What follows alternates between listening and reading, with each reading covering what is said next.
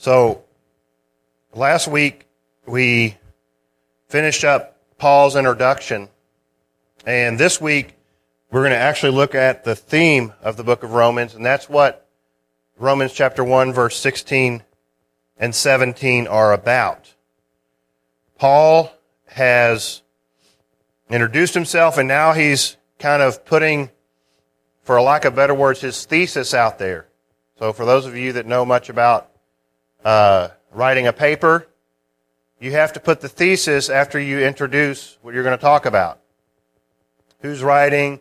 Um, and so the thesis should entail everything you're going to talk about from that point to the end of the paper. And it includes how you get there and, and all those things. So the apostle Paul is putting forth his thesis here in verse 16 and 17. He wants the church in Rome to know this. This is the most important thing to him. And so, as we think about this, remember, I'm not going to go into much detail today because a lot of these themes are going to keep coming up. The, the apostle Paul is, when he writes, he continually brings back these ideas, these thoughts. So I, there will be some detail, but it's not going to be near as much as we see because the apostle Paul is going to show us what the gospel is, especially in the first four chapters of the book of Romans. He wants us to understand the gospel. And so, when we come to verse 16, if you don't forget, in verse 15, Paul says, I am eager to preach the gospel. Eager to preach the gospel to those who are in Rome. And then in verse 16, it starts with for. Again, I think I mentioned this last time, but this is, when we see the word for, we need to think about what was before it and why he's saying this. Why is he eager to preach the gospel in Rome? Well, number one, and most importantly, he says, I am not ashamed of the gospel. I am not ashamed of the gospel. Now, why in the world would Paul be ashamed of the gospel? You may ask that question, like, how is that possible?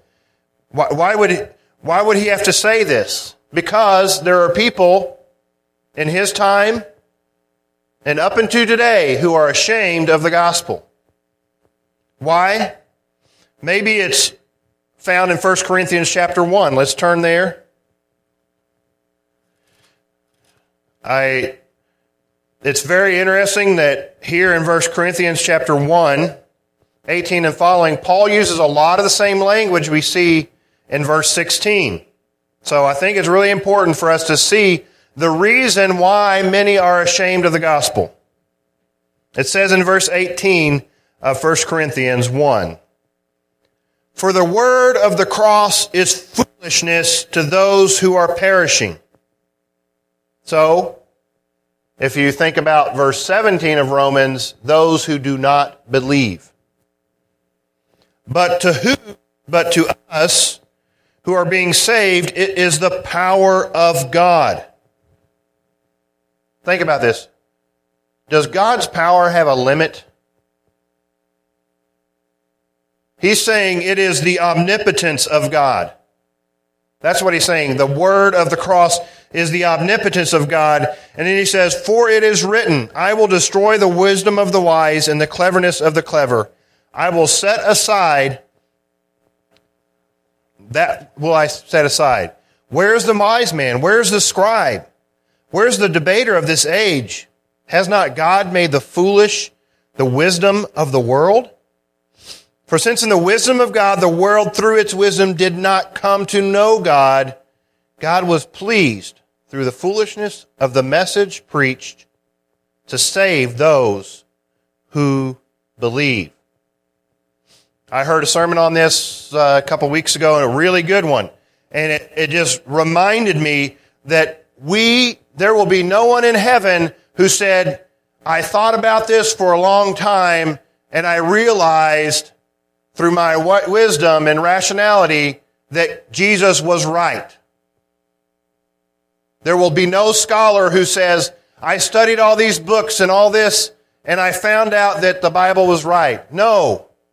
All who are in heaven will have to say, Christ opened my eyes. Because in the wisdom of the world, the cross is foolishness. So if Paul was to be ashamed of the gospel, it's because of the reproach that he gets from preaching the gospel. Paul sees that the message preached, the gospel that he is preaching, is foolishness to the world, but it pleases God to use that. It pre- pleases God to use the preaching of the gospel to bring out, bring about salvation. Verse 22, he says, For indeed Jews ask for signs and Greeks search for wisdom. So, the Jews are looking for, oh, so, show us the sign of Jonah, or, you know, give us a sign that you're the Messiah. And what did Jesus say? He said, Is this not enough? Am I not enough? Because they wanted, they wanted some kind of um, experience. And the Greeks, they just want you to, to lay it out. They want you to argue them into the faith. And that doesn't work. Why? Because there's somebody around the corner who's ready to argue you out of your faith. Faith comes through hearing and hearing of the Word of God. So they're looking for wisdom, but in 23 it says, But we preach Christ crucified. This is not a popular message. Why? Because for those who are perishing, it is foolishness. But to those of us who are saved and being saved, it is the power of God. To the Jews, this message preached of Christ crucified is a stumbling block. Why? Because it goes against what they believe. They, that the law saves them. And for the Jew, Greek, it says, sorry, I lost my spot. And to the Gentiles, foolishness. They, they don't get it. This doesn't make sense. How does all this make sense? And so, it's easy to see how someone could be ashamed of the gospel of Jesus Christ.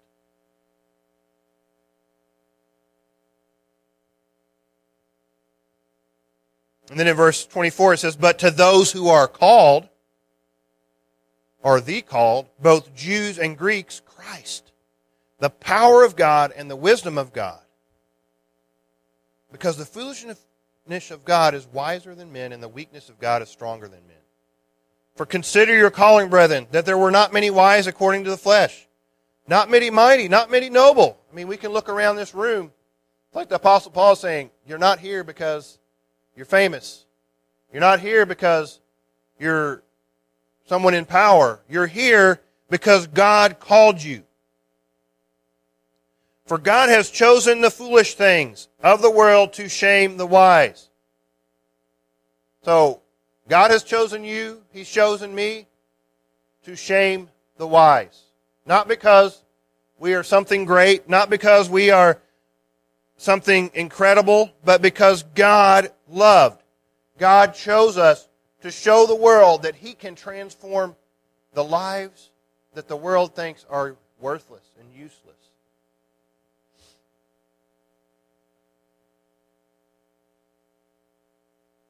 verse 3 30 it says or 28 it says the base things of the world and the despised god has chosen the things that are not so that he may nullify the things that are so that no man may boast before god this is the gospel we have nothing to boast of when we walk out of this room today we don't have anything to boast about we can't walk around look at me i am no christ called us and this is why the gospel should be open to all men.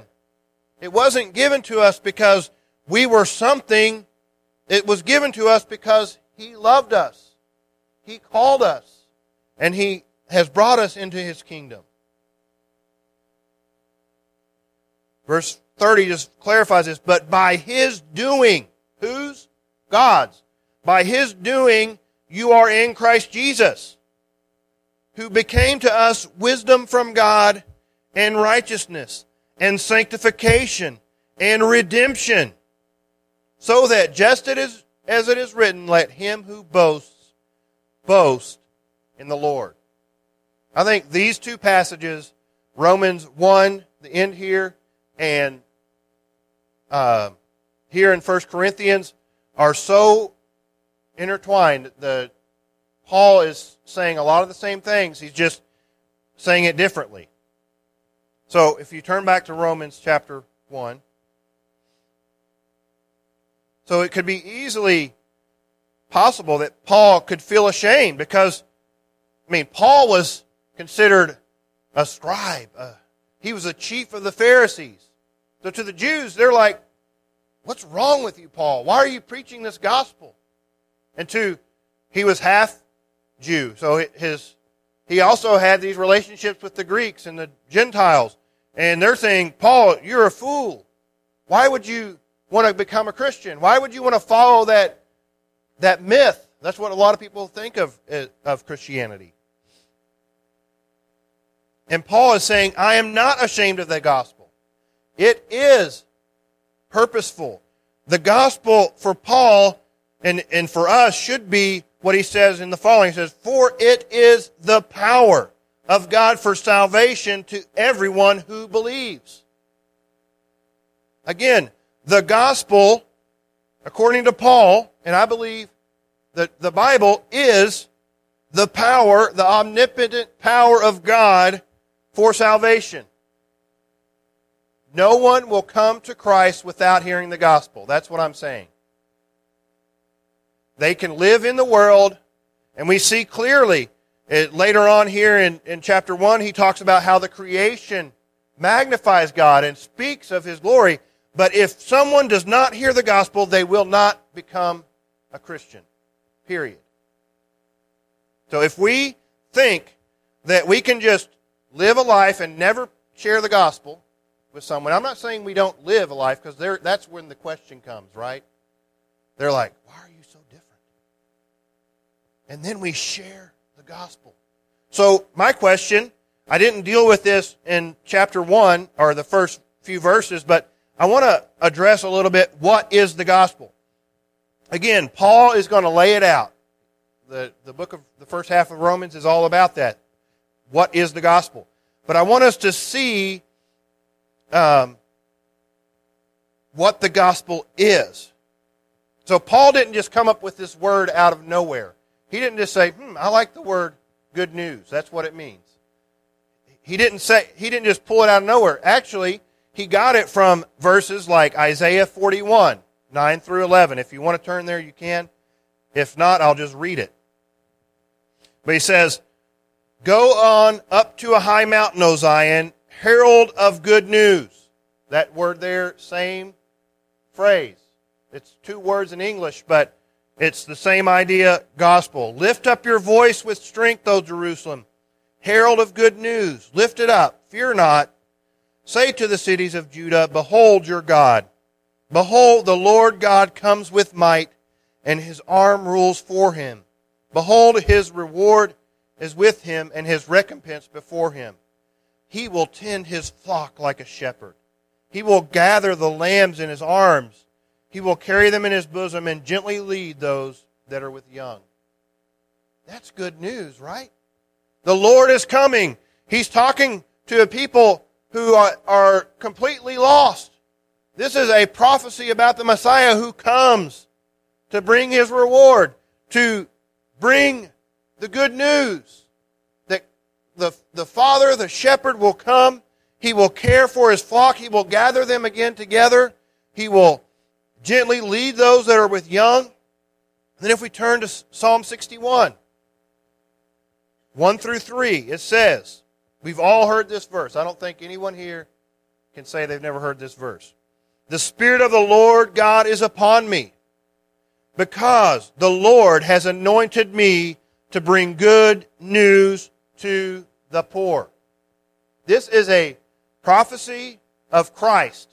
This is a prophecy of what Christ has come to do and what he has called us to do. The Great Commission is just a transferring of the authority of Christ in the world upon us to preach the gospel. So,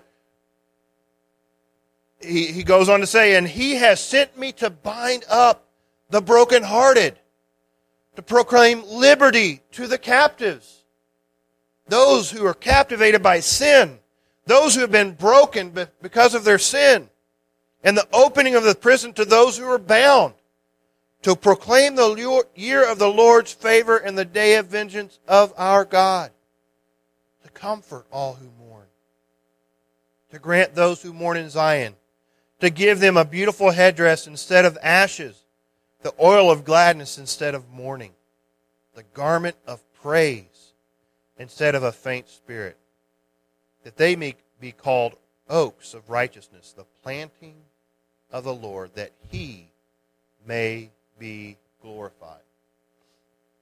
So Paul is not just picking this idea of the gospel out of nowhere. As we talked about in the, the first uh, message, Paul's gospel came from the Lord. And this gospel is not new. It's not new to Christ. It, it was before, and that's why the new, uh, the Old Testament saints will see in heaven. Why? Because they were looking forward to the Messiah. They were looking to the fulfillment of these prophecies. They knew this was true and they believed it. And it was reckoned to them as righteousness. And that's what uh, Romans chapter 4 is all about. He uses the example of Abraham and David to prove that this gospel is not new. It's not new to the New Testament. It is fulfilled in the New Testament. The promise is fulfilled. But these promises, faith in those promises, is what justified these men in the Old Testament. So, what, what is the gospel again? I, I really like, there's a little bitty book. If you want a digital copy, I can actually send you one. It's just called What is the Gospel? It's a really good book by a pastor named Greg Gilbert. Um, and it's just a little bitty book, but he he addresses what the gospel is. And I think it's something we have, it's easy for us to think we know what the gospel is, and we forget what does the Bible say about the gospel. And so he, he came up with four questions that I think are very helpful for us to, we need to answer if we are to understand the gospel. So the first question that he, he asked is, who made us and to whom are we accountable? Who made us and to whom are we accountable? God, right? To Him we are accountable. Our sin, our whatever it is, we have to give account to the Lord one day, right?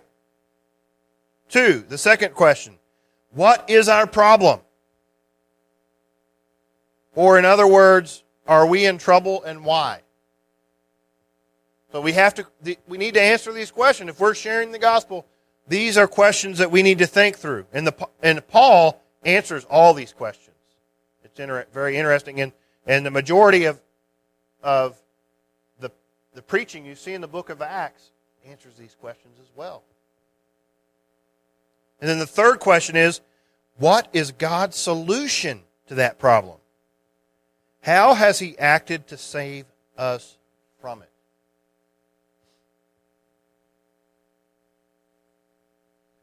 And then last,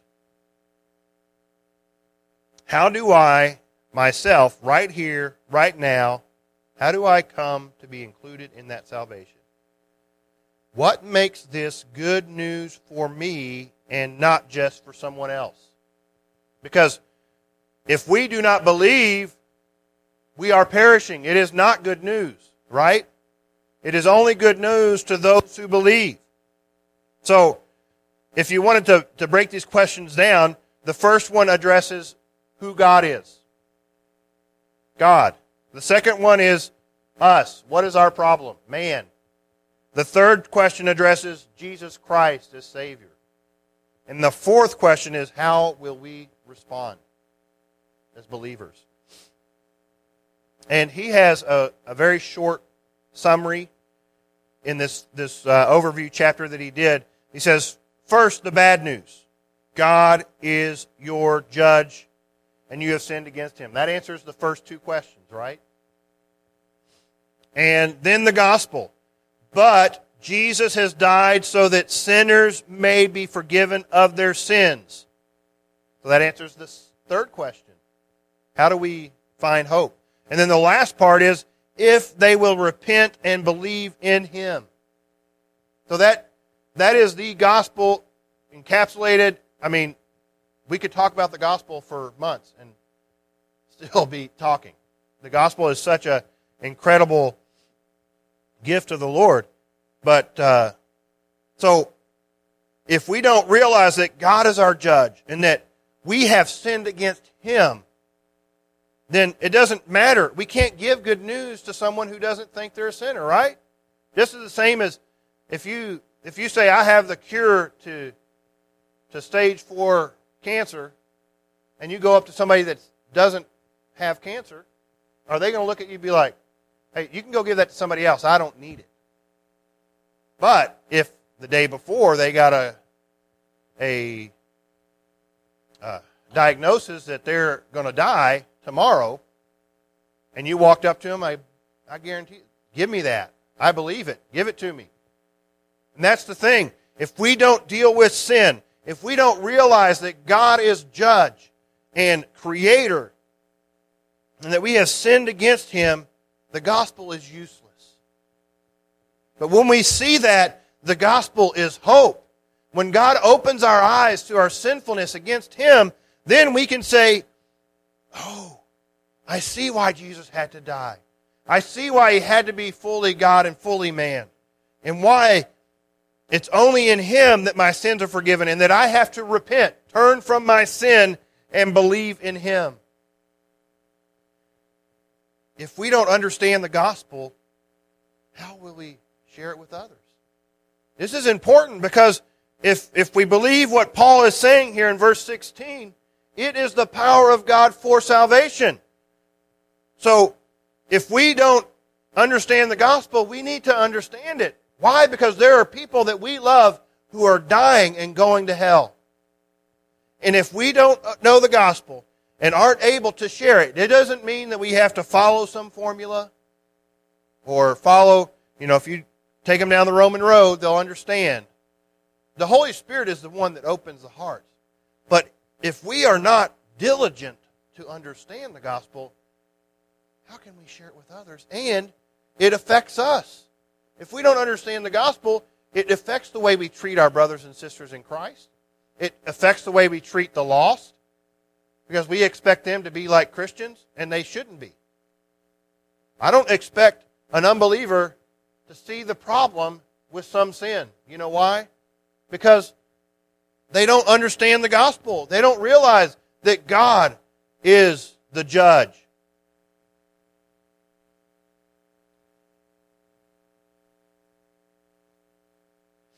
So, again, I, I, I see here that he's not ashamed of the gospel because, we can put that in the place of for, because it is the power of God to, for salvation. Some people want to stop here. They don't want to read the rest of the verse. There's some people who believe that anyone can be saved.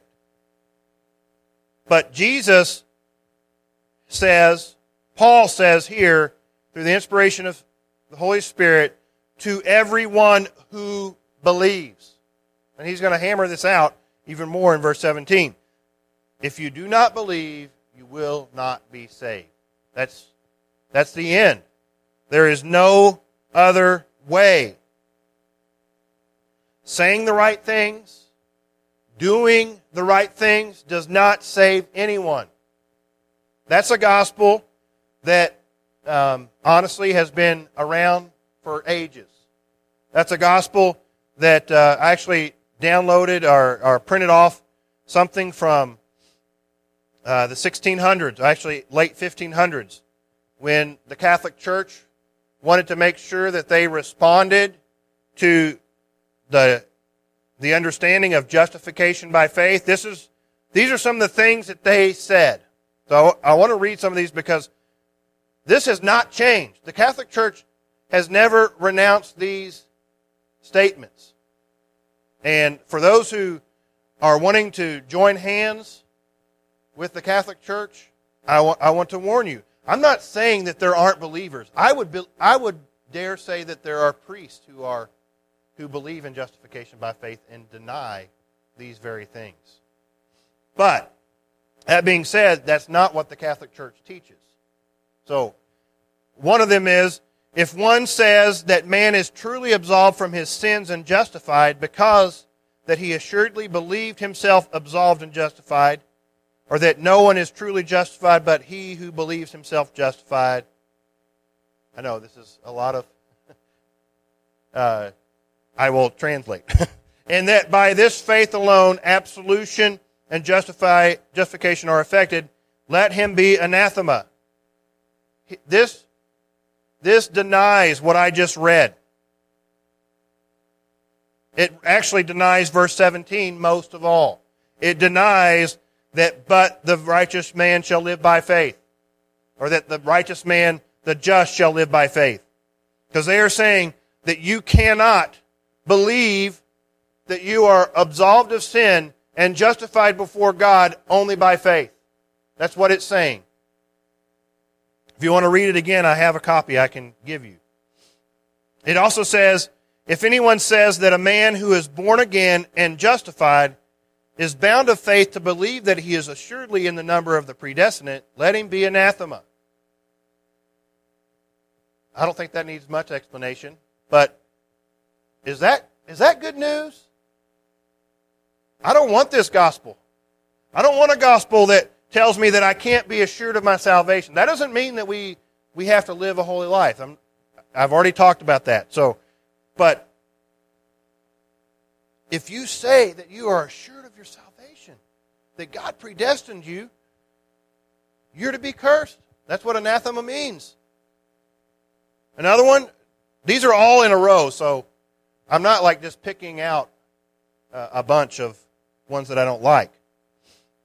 For anyone that says that he will for certain of an absolute and infallible certainty have that great gift of perseverance unto the end, unless he has learned this by special revelation, let him be anathema.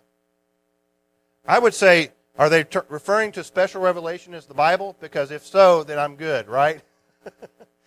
because they're saying that you can't be assured of preserva- preservation, that the Lord will preserve you. I, if this was my gospel, I would be losing hope every time I read this. Or I'll read the last one here. It says, If anyone says that the man who is justified and how, and how perfect soever is not bound to observe the commandments of God and of the church, but only to believe, as if indeed the gospel were a bare and absolute promise of eternal life, without the condition of observing the commandments, let him be anathema.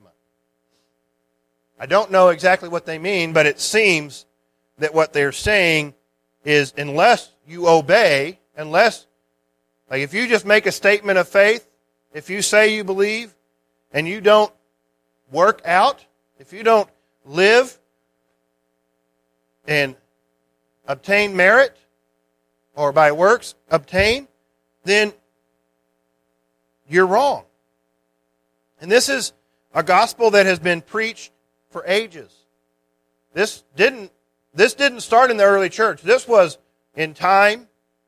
This started, and, and there are still denominations that are not Catholic who believe you have to have, you have to be baptized to be saved. And that's not true. That's what the Catholic Church believes, but it's not in the Bible. That doesn't mean that we don't get baptized, right? Baptism is an, a command of Christ and is God has called us to obedience. Our obedience is not to earn salvation. It is obedience is the result of a desire to obey God. It's the result of the Holy Spirit within us. So when we are following God, it is not to earn our salvation. There was way more than what I just read. I mean, you could spend all day reading. This was the, the Council of Trent, is where this came from. Um, and all these statements, there are good things, but then they clash with others. And it doesn't make sense. But the gospel is through faith in the blood bought sacrifice of Jesus Christ.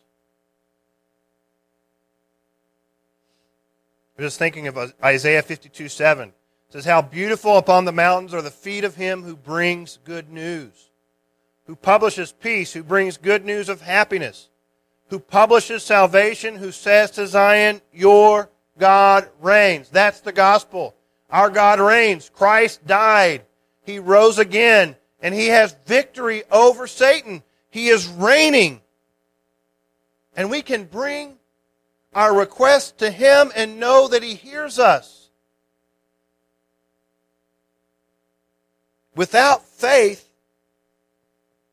we cannot be saved. And faith in the gospel. Faith is essential to salvation. If you hear someone say it's, it's a, a principle of salvation, you need to figure out what they mean. Or if they say it's one of the, the priorities of salvation, you need to find out what they mean. Because if they don't believe that faith is essential to salvation, they are believing another gospel. And if you don't remember, the apostle Paul said, if anyone, even an angel of light, preaches another gospel, including myself, Paul indicates himself, if anyone preaches another gospel, what does it say? Let him be accursed. Same thing, anathema. So if there is someone preaching another gospel, we need to be careful. I know this isn't popular message, but if we are not careful, we will not only shipwreck those who we know, but we'll shipwreck ourselves. So, the Apostle Paul, again, back to verse 16. For I am not ashamed of the gospel, for it. The gospel is the power of God for salvation to everyone who believes, to the Jew first, and also to the Greek. And I would say this means the Lord, if you look at Paul, again, I, I mentioned this last time, Paul would go to the synagogue first, and when they kicked him out, he would preach to the Gentiles. They rejected the gospel. Paul said, okay, the Gentiles want to hear, so I'm going to preach to them.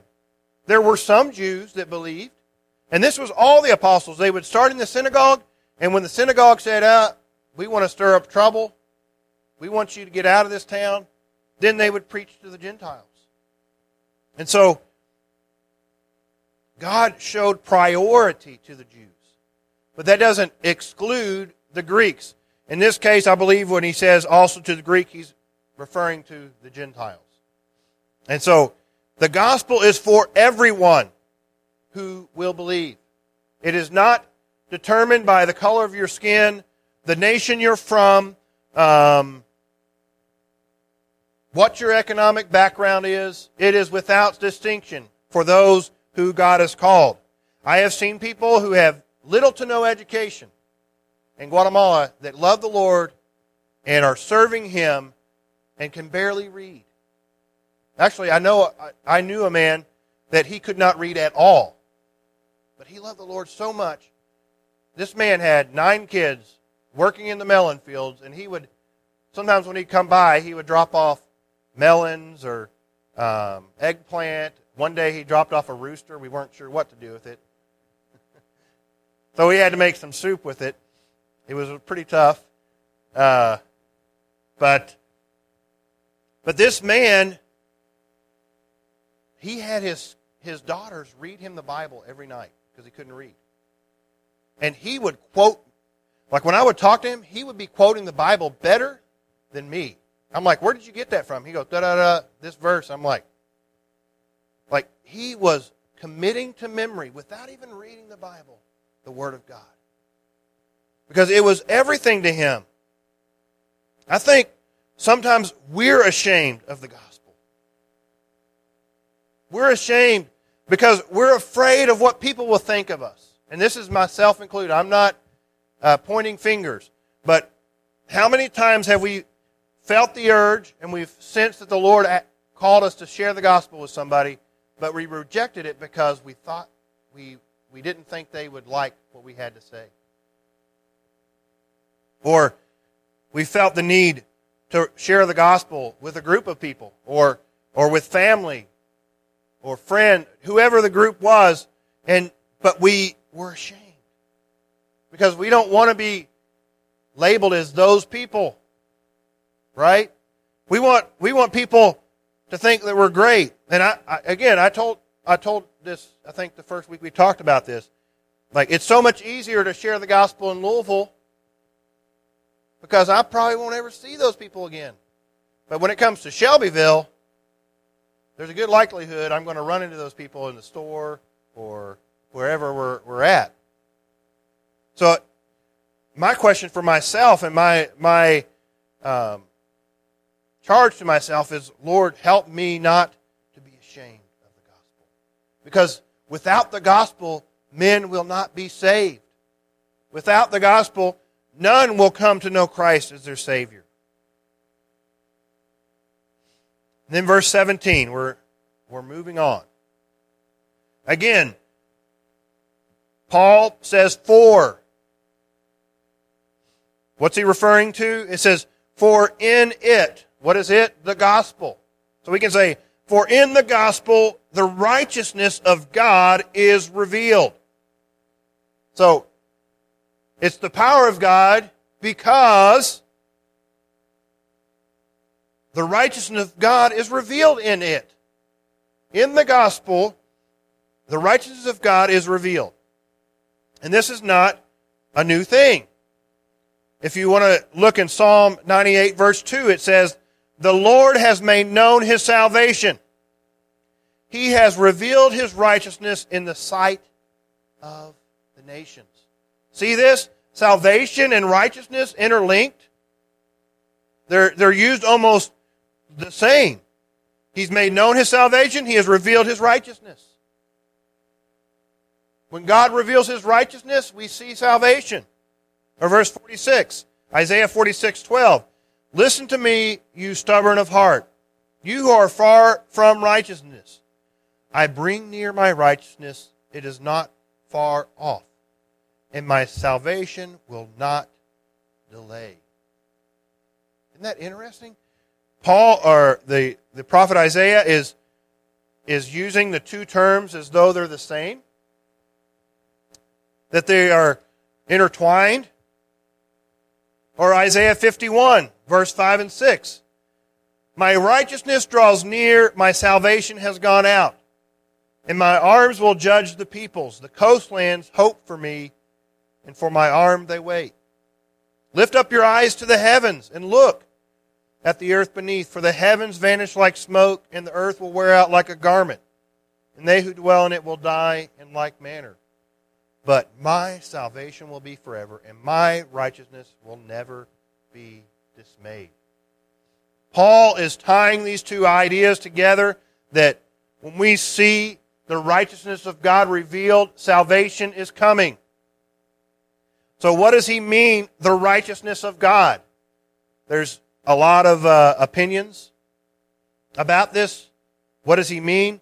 And the, the, really, the two opinions that could hold sway are one is that righteousness which is imputed or given by God to the believer.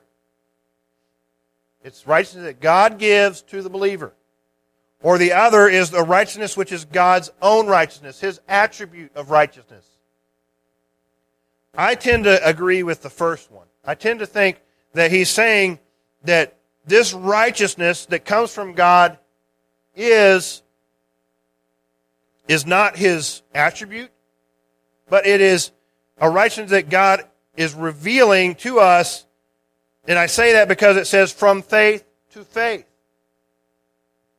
So, it is revealed from faith to faith.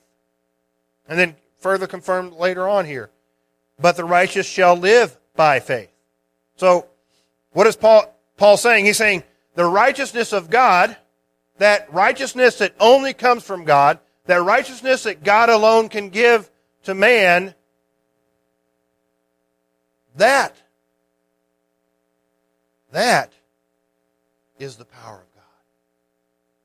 We cannot earn our righteousness. We cannot try to be righteous on our own. We cannot go up steps and say a certain number of our fathers and pay a certain price and say, I'm going to make it. If you've been to Rome, I haven't, but there's a, a, set of steps there that if you go up on your knees, that's what I'm referring to, If you go up on your knees, at the bottom they have a sign. that tells you how many indulgences you earn, which an indulgence is merit that you, you earn so that you don't have to go to purgatory. So if you go up on your knees and say a certain number of Hail Marys and in Our Fathers, then when you come back down, you've got all these indulgences stored up to take away your sin. You're meriting salvation. But our righteousness is of God. Paul is so clear. There is nothing in the New Testament that teaches that we can earn our, our salvation. This verse, verse 17, transformed men like Augustine. I, I talked about this. Augustine and Luther, were they perfect people? No. Luther said some stuff that I would never agree with. Okay? There's things that he, doctrines that he upheld that I would not agree with. But in, when it came to this, this is what changed his life. He was a monk. He was sitting, he thought that by cutting himself off from the world and, and just focusing on God and, and by doing penance, that he would make it. But every time he did it, he had less peace. And he couldn't figure it out. And then one day he was reading, um, reading this passage, and, and he kept being questioned, like, what does this mean? What does the righteousness of God and, and the righteous man shall live by faith, the just man shall live, what does this mean? And then God opened his eyes and he's like, oh, all that I've been doing has been trying to earn my salvation. I am, I have made the righteousness of God of no value. I have made Christ of no value because I'm trying to earn that. And when he saw that, it, it said, he said, it was like he was born again. Like it was a total transformation of his understanding of the gospel. God imputes the righteousness of Christ upon us. And this idea of imputation is he puts it on us, and then verse verse um, 17 at the end it says, "But the righteous man shall live by faith." Your translation may just say, "But the righteous one." That's because the the word righteous here is actually an adjective. For those of you who like language, um, it's an adjective acting like a noun. It's acting like a noun, and so it's in uh, the masculine form. So it can say man, but it can imply those who are righteous. So this adjective is this idea of righteousness or just is the idea that we are justified. And so many of you know this. I'm not saying anything new but it's a legal term. It's not, it's not a moral term necessarily. It is a legal term that, sh- that means declared righteous. They live by, when we live by faith, we are believing that we are righteous. We are believing that God has made us righteous. We aren't living the same that we did before Christ we have been transformed because we see that God made us righteous in one moment. It's not as the, the Catholic Church teaches that you start in faith and then you add works. Because we have to be fair. They do believe in faith for justification, but they add works.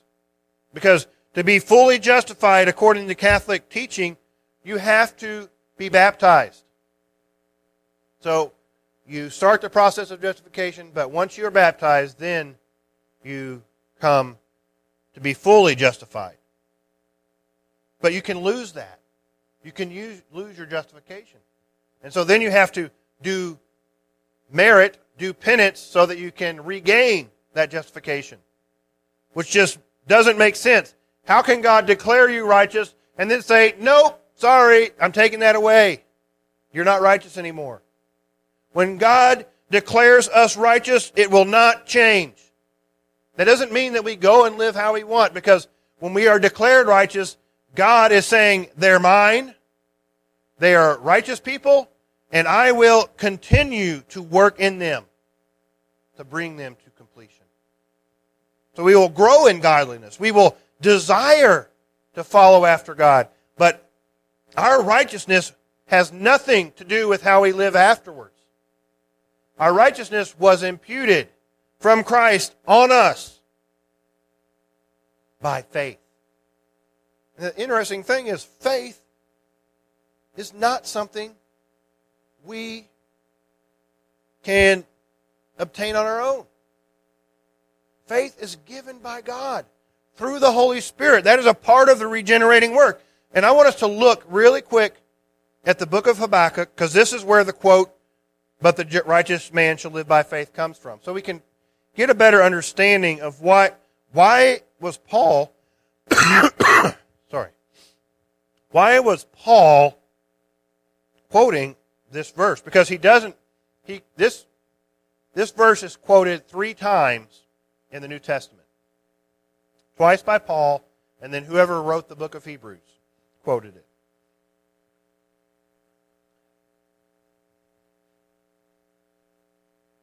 Oh, I just saw it.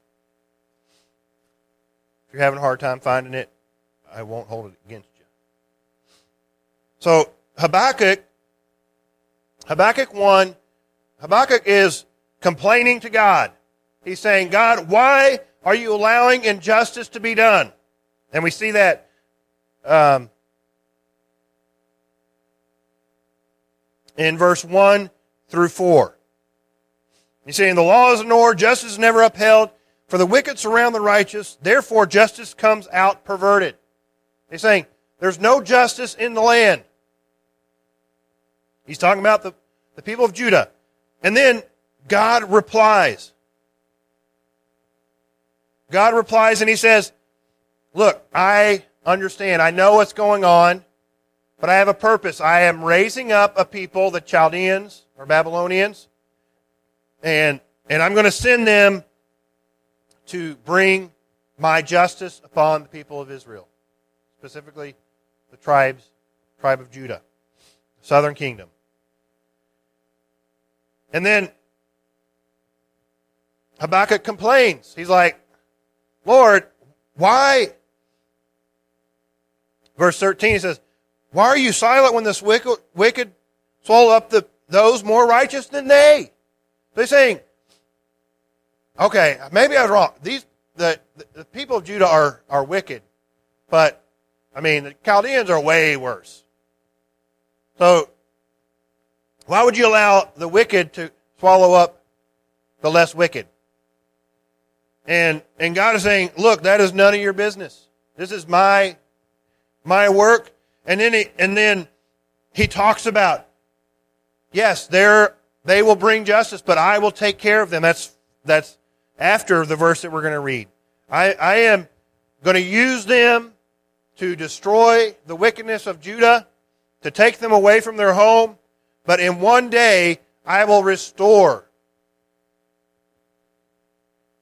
And so, after he has complained at the end of verse 1 about God using the wicked to swallow up the righteous ones, or the people of Judah who he would also agree were wicked, it says in verse 1 I will stand on my guard post and station myself on the rampart. I will keep watch to see what he will speak to me and how I may reply when I am reproved. So he's expecting the Lord to reprove him. That's pretty interesting. Like the Lord is going to say something to me that I don't like and is against what I just said. then the Lord answered me and said, Record the vision.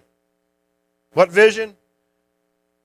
It, it would seem that the Lord has given him a vision of what is going to happen, of the Chaldeans coming, destroying Judah, and that there will be a restoration of the people of Judah back to their homeland and inscribe it on tablets. So he doesn't want this just to be oral. He wants them to keep it written so that they can know uh, what this vision was. And he doesn't want him just to write it on tablets. He wants him to be very careful so that even the one who run, reads it may run. So apparently, I, I guess he wanted giant text. You know, make sure it's nice and big so that you can run and read it at the same time. I don't know uh, what that expression is, but um, he'll make sure that he, those who are running can read it. And then he says in verse 3 For the vision is yet for the appointed time. So it's, it's a long way off. It's something that's going to happen. It says it, it hastens toward the goal and it will not fail. Though it tarries, wait for it. For I will certainly come, or it will certainly come, it will not delay. And I don't know, is it possible that Habakkuk saw a vision of the Messiah? I don't know. There, we don't know that from the context, but it's possible. But he's saying, look, judgment is coming, it's not going to be pretty. But remember, God will restore. That there's going to be difficulty. He says in verse 4, Behold, as for the proud one, the one who thinks, oh, I'm, I'm great, I, I don't need to listen to this vision, his soul is not right within him. He's going astray. He's, he's relying on his own works to believe, to think that he will be okay. And then verse 4, the text that is quoted, but the righteous will live by his faith. This is what Paul's quoting here. And, and we kind of get a better understanding of why he's quoting it because he's saying the proud ones, they think they're going to be okay when the, when the promise comes. The promise of destruction. But what's going to happen? They're going to be destroyed. But the righteous one will live by faith. His life will continue because of his faith. It is not based on his works or who he thinks he is. It's the righteousness that is given to him by God. It's the exact same uh, word usage that Paul uses. And so Paul wants to make sure that we understand that our righteousness, our just, being just before God, is His work. It is God's work. It is through the blood of Christ. And that is what the entire first four chapters of Romans is about. He is about to tell us what our problem is. Then he's going to address what our hope is and give us examples through, like Abraham, what and how we are justified. So it will give us hope. It will give us an understanding of what the gospel is. Because if we're not careful, we'll lose sight of the gospel. We'll lose sight of who we were. Many people who walk away from the Lord forget what they were before Christ came into their life, before they saw the hope of glory. And then they're like, they go back to the world and they're not as bad as they were before, so everything's okay. And that's not okay. I, I want to read, and we'll probably read something from this at another time, but um, there's a, a. I really like the first chapter of this book. It's called The Cost of Discipleship. It's by Dietrich Bonhoeffer. And he talks in the first chapter about costly grace. And I, I want us to see how he contrasts costly grace with cheap grace. And he says,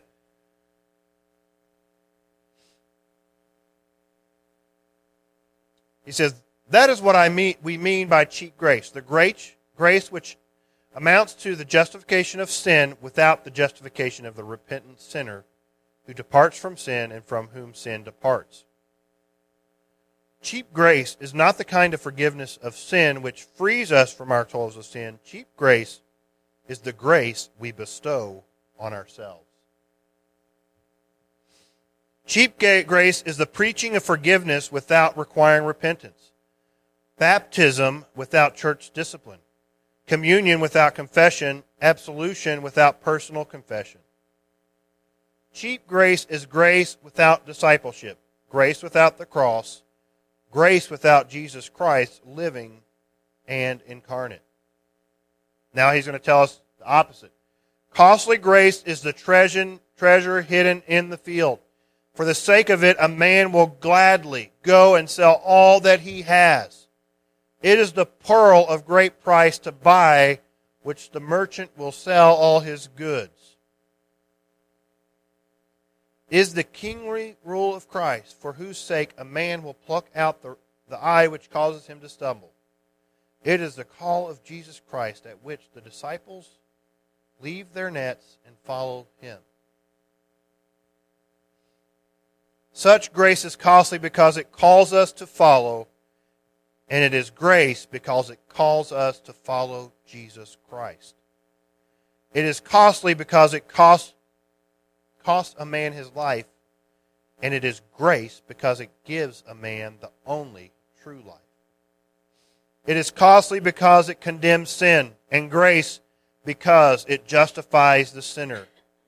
Above all, it is costly because it cost God the life of his Son. You were bought at a price, and what has cost God much cannot be cheap for us. Above all, it is grace because God did not reckon his Son too dear a price to pay for our life, but delivered him up for us. Costly grace is the incarnation of God. That chapter is really good if you ever get a chance to read it. It's a really I don't agree with everything he writes in this book, but this chapter he's writing in the time of the church joining Hitler. I mean, he was a German pastor and he had to go underground to teach others because he wouldn't agree to follow Hitler and the regime, regime there. And he's seeing what we see today that people, they want grace, but they don't want a life lived with Christ. They want, they want the gospel, but they don't want the ugly parts. And we cannot deny the doctrine of justification. I, I can't say it enough. In a world that is constantly, and even there are evangelical leaders who are trying to make amends with the Catholic Church and say, well, we, we agree on essential doctrine. And I'm telling you, what the Catholic Church says about justification by faith is not the gospel. And I'm not saying that we have to believe in justification by faith to be saved. No, because that would go against what this says. Our righteousness comes by faith, right? It's not faith in the justification of by faith. It's in faith in the blood of Christ that was purchased for us. But this is explained by justification by faith. And that's why I, I, I wanted to teach the book of Romans because it encourages me to reach the lost. It encourages me to see who I am without God. And it makes me rejoice in who God has made me and who God, what God called me from. And I hope that as we go through the book of Romans that we're encouraged not only to share our faith, but to build ourselves up in our faith. Because I want to see every one of us make it. And if you are, if as time goes, you realize, man, I am not, I, I didn't understand the gospel. I need to be born again. Great. We're not going to judge you because you grew up in the church and you thought you were okay. We're not, I would much rather you know that you are born again that you have been justified through the blood of Christ than you to sit back and say, well, I'm afraid of what people are going to think because I grew up in this and I missed the point. So I, I pray that we're encouraged that Christ is our hope, that the gospel is the power of God for salvation to those who believe, and that our righteousness is from God to those who believe. What I have to share today, and I, I pray that God has spoken uh, in the midst of imperfection. So, let's pray and uh, ask the Lord to be with us. Father, I thank you that you are gracious to us, that you did not spare your son you didn't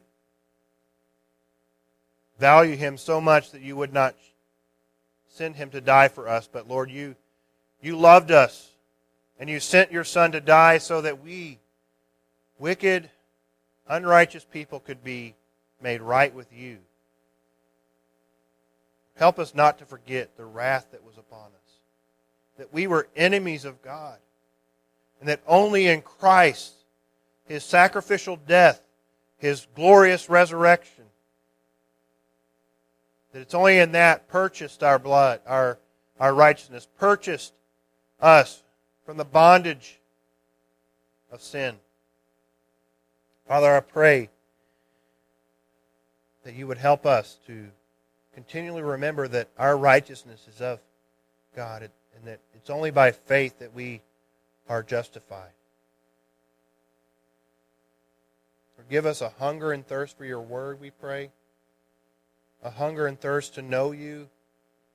And put in us, Lord, a desire to share what we know. Who has saved us with the world around us, the people who are dying every minute without you just praise you for this, Lord, and trust that you will be with us. In Jesus' name.